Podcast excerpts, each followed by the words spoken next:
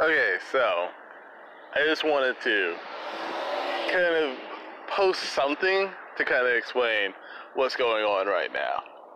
Right now, I am kind of burnt out on the other side of the Digital Friend project, so I do not have time to actually post about anything that I'm currently working on because, well, I didn't have anything I was working on. And I didn't want to take time to look at stuff that I've already done.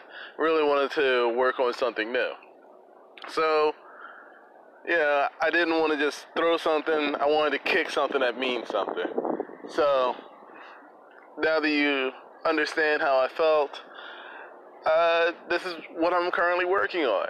I am currently getting myself ready for Inktober, so I'm trying to figure out what I'm going to do, how I'm going to do it, and what my themes are going to be for that, as well as me trying to figure out how to make TensorFlow work. And that is a very interesting process in and of itself.